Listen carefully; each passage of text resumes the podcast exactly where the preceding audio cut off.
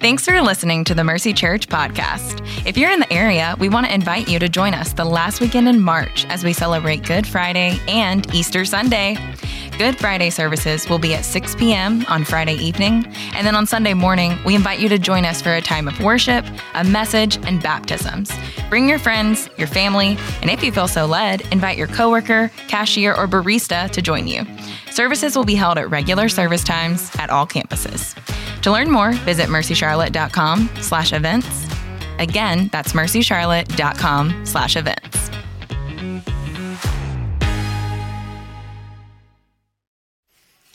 All right. Hey, good morning, Mercy family. Good morning. Hey, let me talk for a second about that video you just saw. Uh, this summer, we got a couple of opportunities to help you take your next step following Jesus. We're so big on that around here. We want to help you take your next step following Jesus. Here's a couple we have this summer. One, we're calling Summer in the Psalms. What we're going to do is we're going to take 12 weeks, and each week, and I would encourage you to do this with like one or two other people, just identify somebody, say, hey, we're in this together, right? For 12 weeks, each week you'll take one psalm, and every day that week, you'll just read that psalm again and again each day. All right, same psalm each day for a week. Write down, man, what am I learning about God? What does God teach me also about myself, how I relate to Him and His world? Y'all, I've been doing this for years, uh, doing it for years. Every single week, I take a psalm. This week, Psalm 121. I look to the hills. Where does my help come from? My help comes from the Lord, the maker of heaven and earth. And that, and for I read it every single day. It forms the way that I walk with God. And we're doing it right now because we've got this time where we're in the book of Second Samuel learning about the life of David. Well, David wrote like half the Psalms. All right, so we're, what we're doing is we're looking and seeing how David was processing and dealing with the events of his life with the Lord. These are great prayers you can pray, everything else. So I would encourage you to jump in with us in our summer in the Psalms. Again, grab a couple of people and meet up and talk about what you're learning.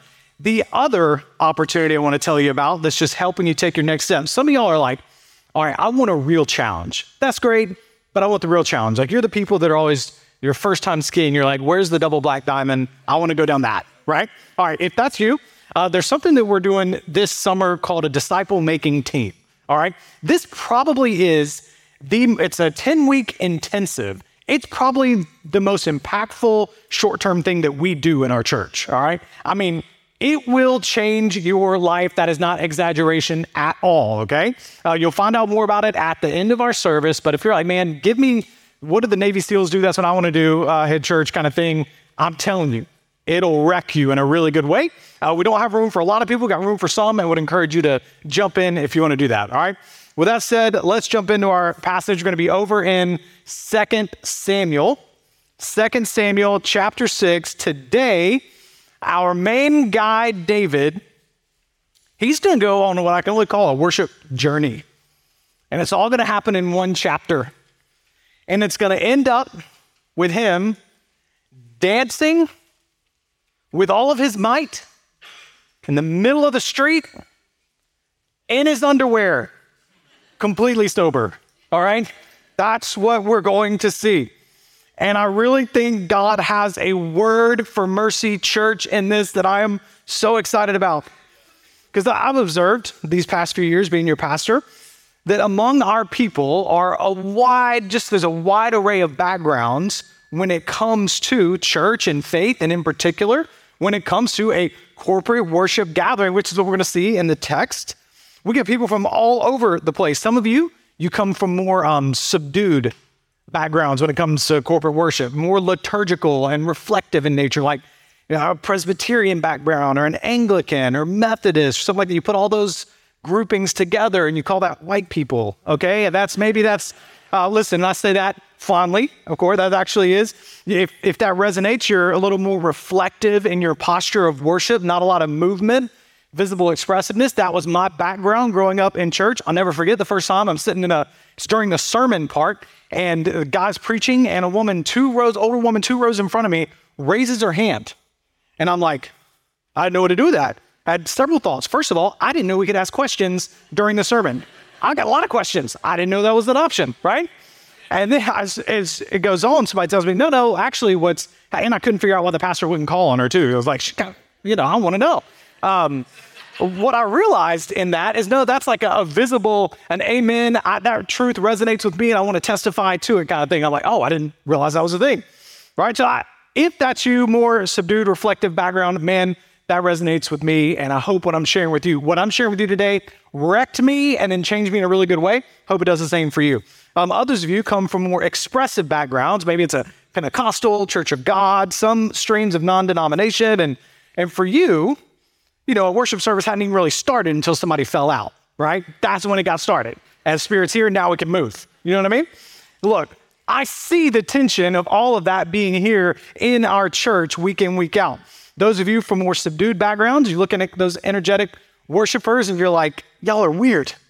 And maybe you're even questioning their sincerity. And then you got more energetic worshipers that are looking around at the others and going, y'all know Jesus rose again, right? Because you're acting like you're still at a funeral and he's alive, you know? And then here's what I love the most there are some of you that have Mercy's your first church. You've never been in church before. And you're like, all y'all are weird. I don't know why. Why do we sing? That's a weird thing. Okay. So I hope we get to explain for everybody. I love that our church is this mixture of people from so many different backgrounds. We can learn from one another. More importantly, what we offer to Charlotte is a visible picture of the unity the gospel brings. That's really good. And I think God has something for everybody in this text, no matter your background. I hope I, have been praying that some of you will experience some more breakthrough and change in your approach to worshiping God.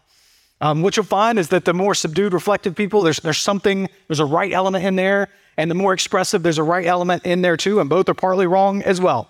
And all of this and all of this, my hope is to help you see God rightly through this chapter. And I just got a sense in order to get there, I'm probably going to offend most of you over the course of the sermon, particularly if you have a church background. So in those moments where you feel offended, just remember it's God's word. Just take it up with Him. All right. I do want to give you out front main idea of the message. Okay. Here's the main idea, like what I hope you leave with. It's actually also a call to action, and here it is. I want to call you today because I think God calls us from this passage to worship God with undignified reverence because He's your only audience and He's worthy. He's really your only audience and He's worthy. That's going to be the spirit of worship laid out 2 Samuel 6. A high, high value on reverence, on the holiness of God and how it should impact everything we do. Not just how we approach corporate worship, but all of life. You should not leave today without a fresh awareness of the holiness of God. And at the same time, hopefully you'll be challenged in what the outward expression of your reverence looks like. But you got to understand, I'm going to call you to something that is not simply behavior modification. We're going to deal with the heart. That's what we do around here. My hope is to show you God and then help set you free to worship Him in a way that will actually be good for your soul. Because maybe, without realizing it, your approach to worship has been a spiritual mask for your own pride. Whether that's you waving your hands and, and shouting or being completely expressionless, Maybe what's really been happening is you've been worshiping for an audience of people in the room, both on Sunday and in the rest of your life. Your audience has been people and not God. So you want to look a certain way, you want to be viewed a certain way. That's what we're going to go after because that's at the heart of all we'll see. So if you feel yourself bristling up, we're just going to look behind the bristles a little bit and see that what you might be believing may not line up with God's word. The goal is not behavior modification, it's heart change. And I promise you, hearts changed by God in response to the great news of the gospel will worship in a way that lines up with his word. Okay, I promise that. So let's go after, we'll start in verse 2 of 2 Samuel 6. Y'all ready? Yeah. yeah. Here we go. He, David, and all his troops let me stop right there. All right, listen. Um, uh, we'll go faster, I promise. But let me, I've been thinking about this, uh, not in the notes, but he and all his troops. I want to go ahead and address the men in the room, uh, both of our campuses, who think that um, worshiping with a lot of expression, or let me just say this showing any kind of emotion is um, a sign of weakness.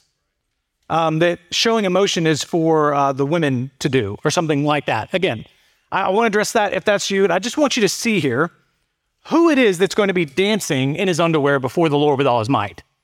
It's the guy that commands 30,000 troops.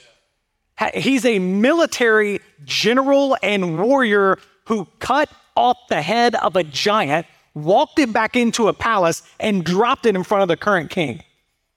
So, for those of you that have that kind of view of manliness, which I actually think is not the Bible's view of manliness, but if you carry that around that you're to be macho and strong and not show emotion, you are not as that kind of manly as David. You're just not. You've never done any of that. And yet, you're going to see him worship in a way that might challenge the way you have been expressing emotion, okay? All right, let's keep going. He and all his troops set out to bring the ark of God from Baale, Judah. The ark bears the name. Love that. It pauses right there. Bears the name. The name of the Lord of armies who's enthroned between the cherubim. A little bit of context for you—you kind of newer to church, uh, newer to us. The ark, back when Israel left Egypt, God said, All right, I want you to build a big wooden box overlaid with gold on the outside and on the inside. That was going to be the place where his presence would dwell among them. That's a big deal. This is where God's presence would dwell. On top of the box, there were these two angels whose wings were facing each other, and they were facing each other and coming together over a thing called the mercy seat. The mercy seat at the top of the on the top of that ark between those two wings is going to be very important for us today. The ark was originally placed in the center of God's people in a tent they called the tabernacle, and it was inside of a couple of veils, so to speak. There are a couple of curtains you had to go by to get to the Holy of Holies, and it was the only piece of furniture in that room. One priest could go in there one time a year. He would take blood from a sacrifice and he would sprinkle it on the mercy seat between those two angels, signifying that God would one day provide a sacrifice for sin. This was a temporary atonement because they would have to do it again the next year. One day, God would provide a permanent atonement. Inside of the box, inside of the ark, was Aaron's rod that symbolized God's power. There was some manna that symbolized God's provision, and there were the Ten Commandments symbolizing God's law. In short, this was the symbolic presence of God. Even more than that, it was the presence of God. It was the most important thing in all of Israel. Now, the problem is, you hear, you read right here, David's going to get it.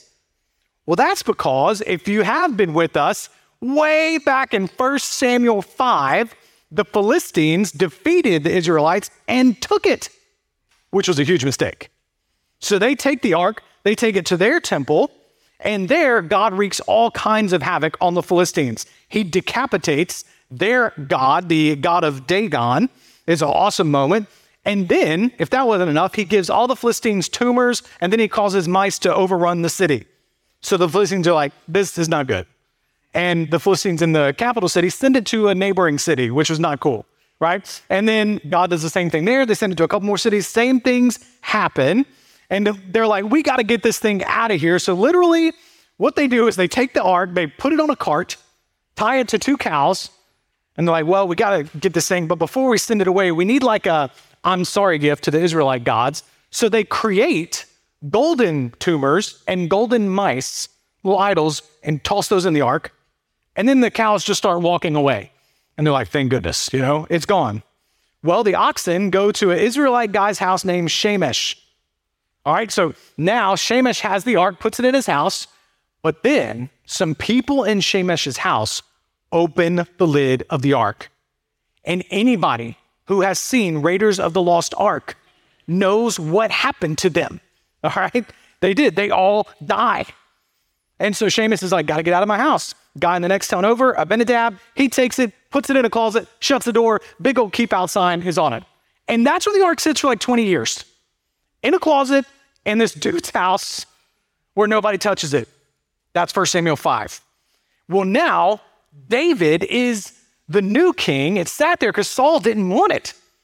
David, the new king, wants God's presence in the center of God's people. Very important to this whole passage. He desires the ark. He desires God. And I think there's actually a word there to, I'm going to say the evangelical church. You see, we a couple weeks ago looked at 2 Samuel 5. That was all about God saving the Israelites from their enemies. And y'all, we tend to get really hype about invoking God to help us win the latest cultural battle of the moment. We get our adrenaline pumping for a war against the culture, but what motivates David is not who was against them, but who was among them. And what should motivate our worship and our zeal is not who is against us, but who is among us. We worship God for God. We serve God for God. But keep going. Verse 3. They set the ark of God on a new cart and transported it from Abinadab's house, which was on the hill. Uzzah and Ahio, look at this, sons of Abinadab, which means they were familiar with this ark. It had been in their home for a while. They had gotten, well, we're going to see, too familiar with it. They were guiding the cart and brought it with the ark of God from Abinadab's house on the hill. Ahio walked in front of the ark. David and the whole house of Israel were dancing before the Lord with all kinds of firwood instruments, lyres, that's electric guitar, harps, tambourines, sistrums, that's a Hammond B3 organ, right? And cymbals. They were having a worship service. Want you to see the thread. David and all of Israel, 30,000, were dancing before the Lord. Dancing before the Lord. That's the, it's repeated several times intentionally. David the king was dancing. Verse 6. When they came to Nachon's threshing floor, Uzzah reached out to the ark of God and took hold of it because the oxen had stumbled. And the Lord's anger burned against Uzzah, and God struck him dead on the spot for his irreverence, and he died there next to the ark of God. And David was angry because of the Lord's outburst against Uzzah, so he named that place Outburst Against Uzzah. I know he's a super creative guy. Um, still name that today. Man, this I love how relatable the Bible is. I told you guys this before. It's the most relatable book ever written. How many of you can relate to David's reaction? David looks at God and says, What? He was just trying to help. Come on. And the reason I ask if you relate to David like that is that sometimes people encounter truths about God in the Bible and they feel offended and they assume that we are the first generation in history to be enlightened enough to be offended by the Bible. The Bible's been offending people for all ages, including its authors. I'll never forget Bart Ehrman, professor of religious studies at UNC, saying to us in his New Testament class that at the heart of why he didn't believe in Christianity, it was not all the supposed you know, contradictions that he had uncovered in the text. At the heart of it was his inability to square how a good and loving God could allow evil in the world.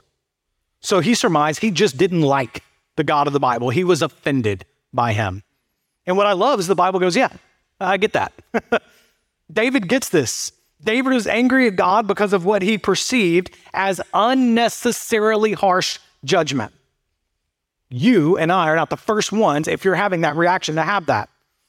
The point is, lovingly, let me say, don't be an ignorant, arrogant American who assumes you're the first person in history to be offended by the Bible just because you got a college degree. You say, well, how's that supposed to help? Well, because you're going to see in David, and you're going to see the church throughout history has found greater, more compelling reasons to believe in the face of those realities. And there's an explanation for it. And you need a faith that doesn't ignore pain, but instead makes room for it and has an explanation for it. Verse 9 David feared the Lord and said, How can the ark of God ever come to me? So he was not willing to bring the ark of the Lord to the city of David. Instead, he diverted it to the house of Obed Edom of Gath, who had to be like, What? What are you bringing that here? You know? David, so upset, confused, and afraid, he just sends it to another guy's house. Like I said, we can relate when we read this and say the punishment doesn't seem to fit the crime. I'm sure to tell you the punishment is not more severe than the crime. A couple of things to show you that. First, listen, God had given specific instructions on how the ark was to be carried. You look at this, the Israelites throw it on a cart, the same way the Philistines did. The ark was not meant to be carried on a cart. It was supposed to be carried on certain poles in certain ways by men in the center of the caravan, right? That should be, by the way, a big old clue that God has given instructions on how this is to be carried and on how it is to be worshiped. That should give you a little bit of clue on how God feels about the whole, I'm going to worship God in my own way attitude. No, you do not get to decide how God is worshiped. God decides how God is worshiped, and he tells you. And both David, David and Uzzah are choosing their way instead of God's way. Like David set this up. He's the one threw it on the cart.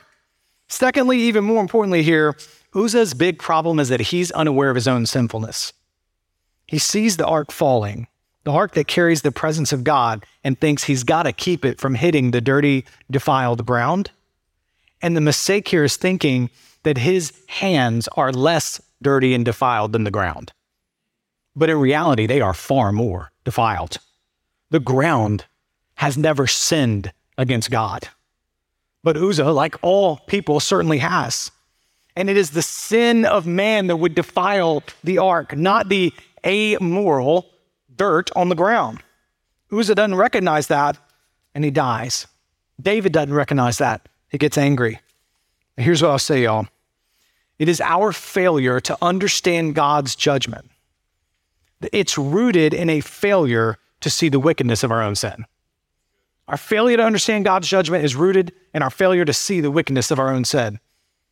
Now, let's talk about what that means for us today, because I know nobody has seen the ark in 2,500 years, aside from Harrison Ford, right? Nobody else has seen this thing. One of the reactions people have to Christianity is, you know, like I said with Dr. Ehrman, why would a loving God send people to hell? Eternity apart from God, the cost of one sin, seems too severe.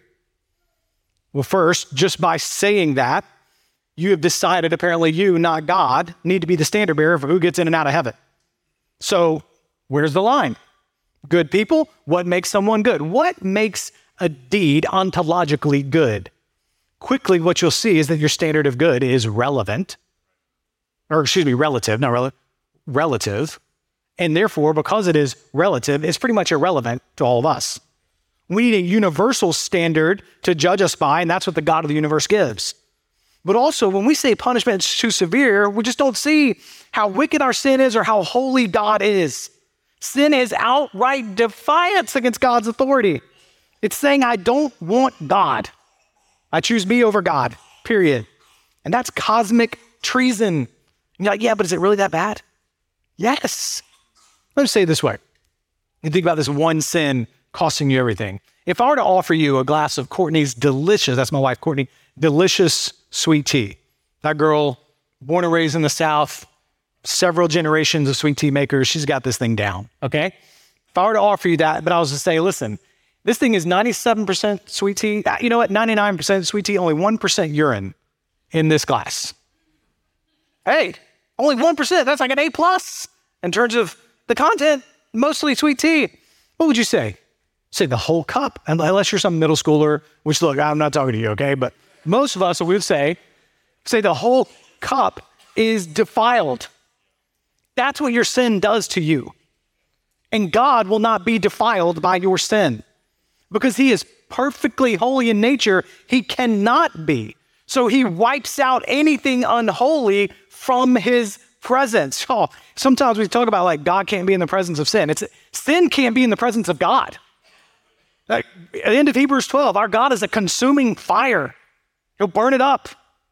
Or in the case of Uzzah, Uzzah will drop dead before him. Your only hope for being in God's presence, get this, and not dying is if your sin can somehow be taken away from you.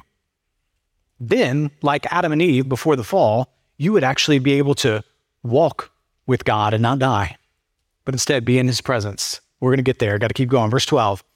It was reported to King David, The Lord has blessed Obed Edom's family and all that belongs to him because of the ark of God. So David went and had the ark of God brought up from Obed Edom's house to the city of David with rejoicing. When those carrying the ark of the Lord advanced six steps, he sacrificed an ox and a fattened calf. David's had a change of heart. He's come back to the Lord He's worshiping God God's way. And the ark is being carried. See that? On poles is instructed. Sacrifices for sin are being made as instructed. And by the way, they would stop this whole sacrifice thing. They would kill the animal and then they would sprinkle the blood, David would, onto the mercy seat. The blood was substitutionary. Their sin deserved death. We covered that.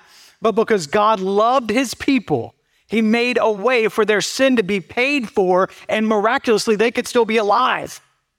He said, You can put an animal's blood to substitute for your own, and you can be in my presence now. Sprinkle it on the mercy seat because in this act, the reason it's called the mercy seat is because in this act where you sprinkle that blood, you are receiving my mercy. And this is where I want you to hear the gospel 1 John 2 2.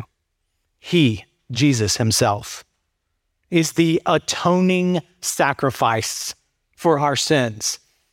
Atoning means he pays for it and it cleanses us. And not only for our sins, but also for those of the whole world because Jesus, get this, was perfect, was without sin, that means he could be a substitute. He didn't have to die for his own sins, he could die for somebody else's. And because he was God, this is why we believe he was fully man, fully God. Because he was God, he was powerful enough, his blood was powerful enough to be the substitute for the whole world, for all who would believe, for you and me. The wage of sin is death, but Romans 6:23, the gift of God is eternal life in Christ Jesus our Lord the way um, one of my favorite, very influential pastors of my life, Pastor Tim Keller, you've heard me quote him several times, passed away a couple days ago. Um, the way he used to say it, he said, Listen, though your sin is more wicked than you ever realize, the mercy of God on your behalf is greater than you can ever imagine. And he accepts, God accepts Christ's payment on our behalf if you'll repent and believe not if you'll work harder to clean yourself up and believe. And when you understand the gospel, how wicked you are and how holy God is, that'll lead your heart to reverence. Like that, that's where reverence comes from in worship. Man, I am so wicked. God is so holy. And at the same time, when you see the sacrifice of Jesus, and that you are reconciled to God only through what He did, that'll lead you to humility. There's no room for pride because you didn't do anything. And what will be left is reverence that's undignified in its expression, it's humble. This great love will cause us to worship God with reverence. You'll be in awe and wonder and thankfulness, so much so that your heart might burst open and you just might well react like David right here. Verse 14. David was dancing with all his might. With all his might before the Lord, wearing a linen ephod.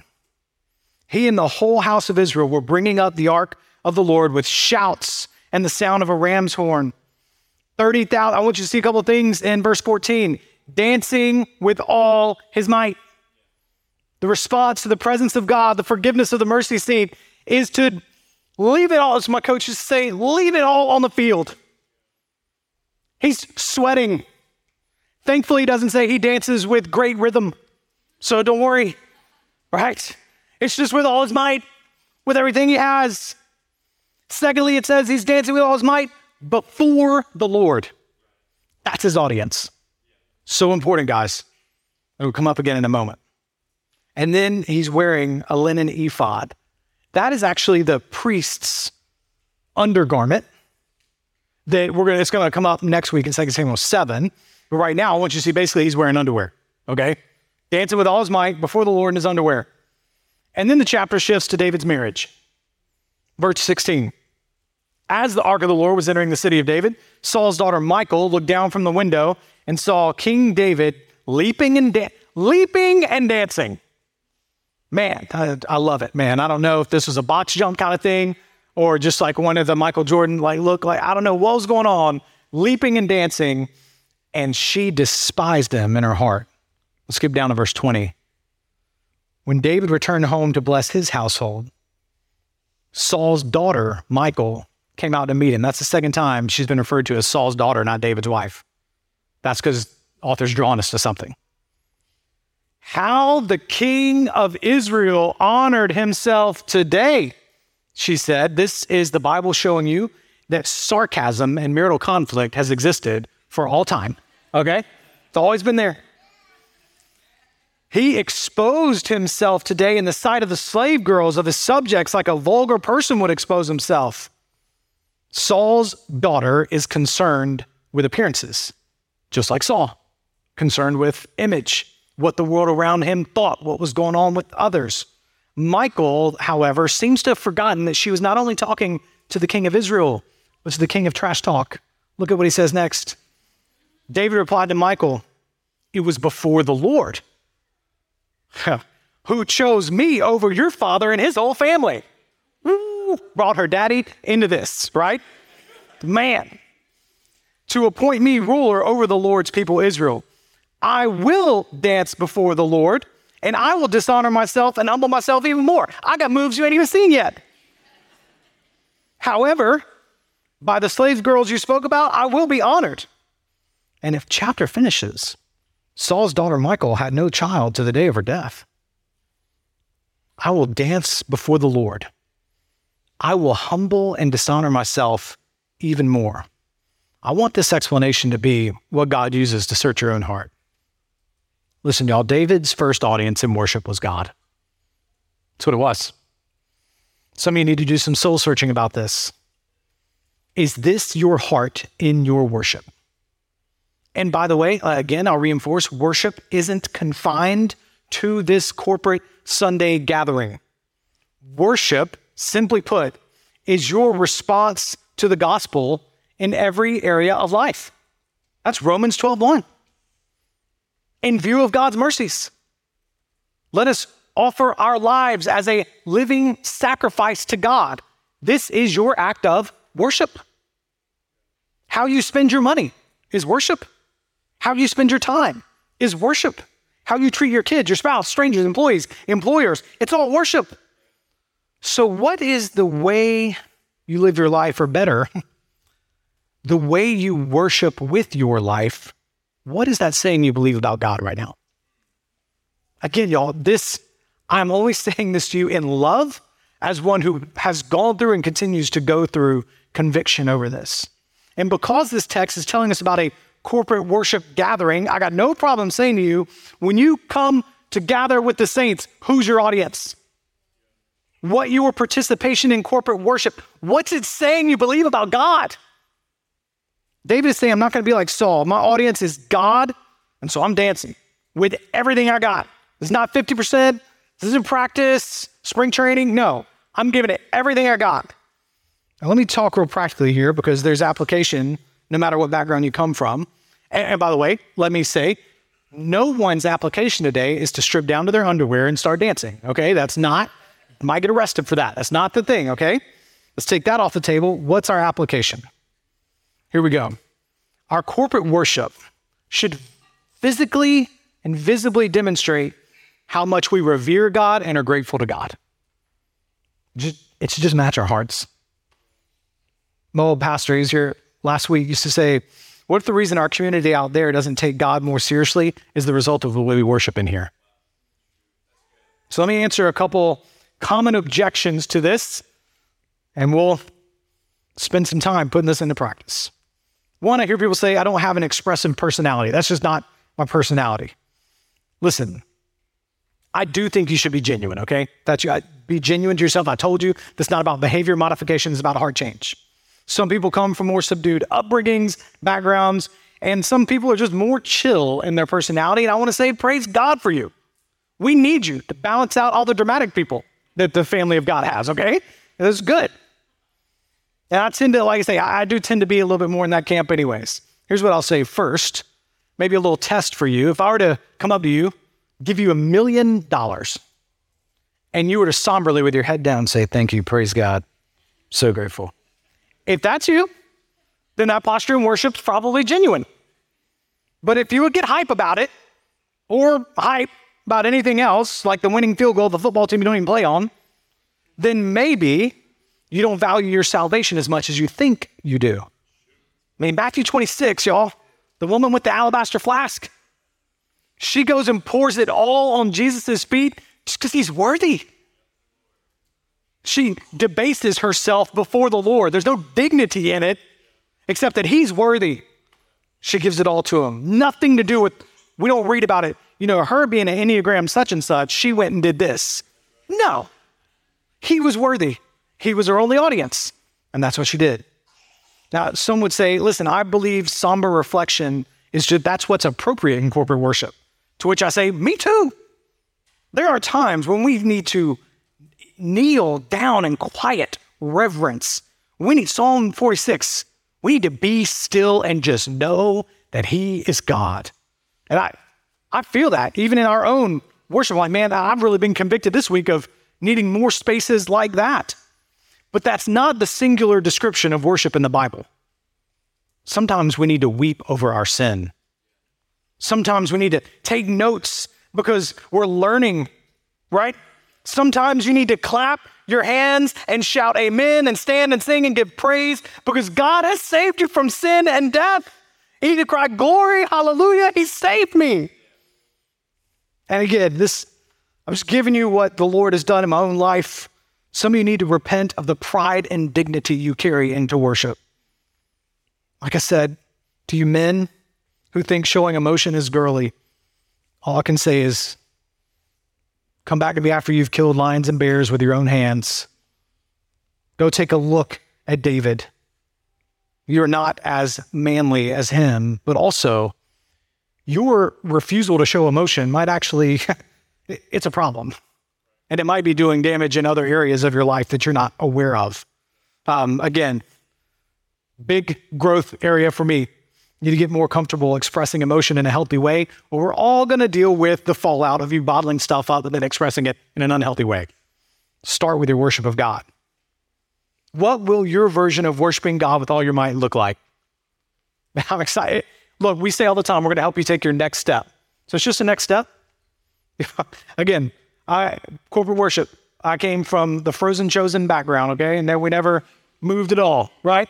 Um, and it's taken me years to move to a place where I feel like my body matches my heart. And that's what I'm talking about here. And it should match, by the way, the physical, uh, talking about corporate worship, that should match the way you worship God with the rest of your life. And you're like, I got no rhythm. I can't do that. Thanks be to God. Some of our brothers and sisters do. They lead us in worship so that we can just be free. All right. And most importantly, God don't care. Okay. He created you that way. He loves it when you go full out. And others will say, man, I'm new to Christianity. So I don't know. I don't know if I know enough. I'm just still kind of new. Listen, I was thinking about that terrible fire in South, uh, South Park this week. Tragic. A couple people lost their lives. But thanks to some very brave quick work by our firefighters, 15 people were saved.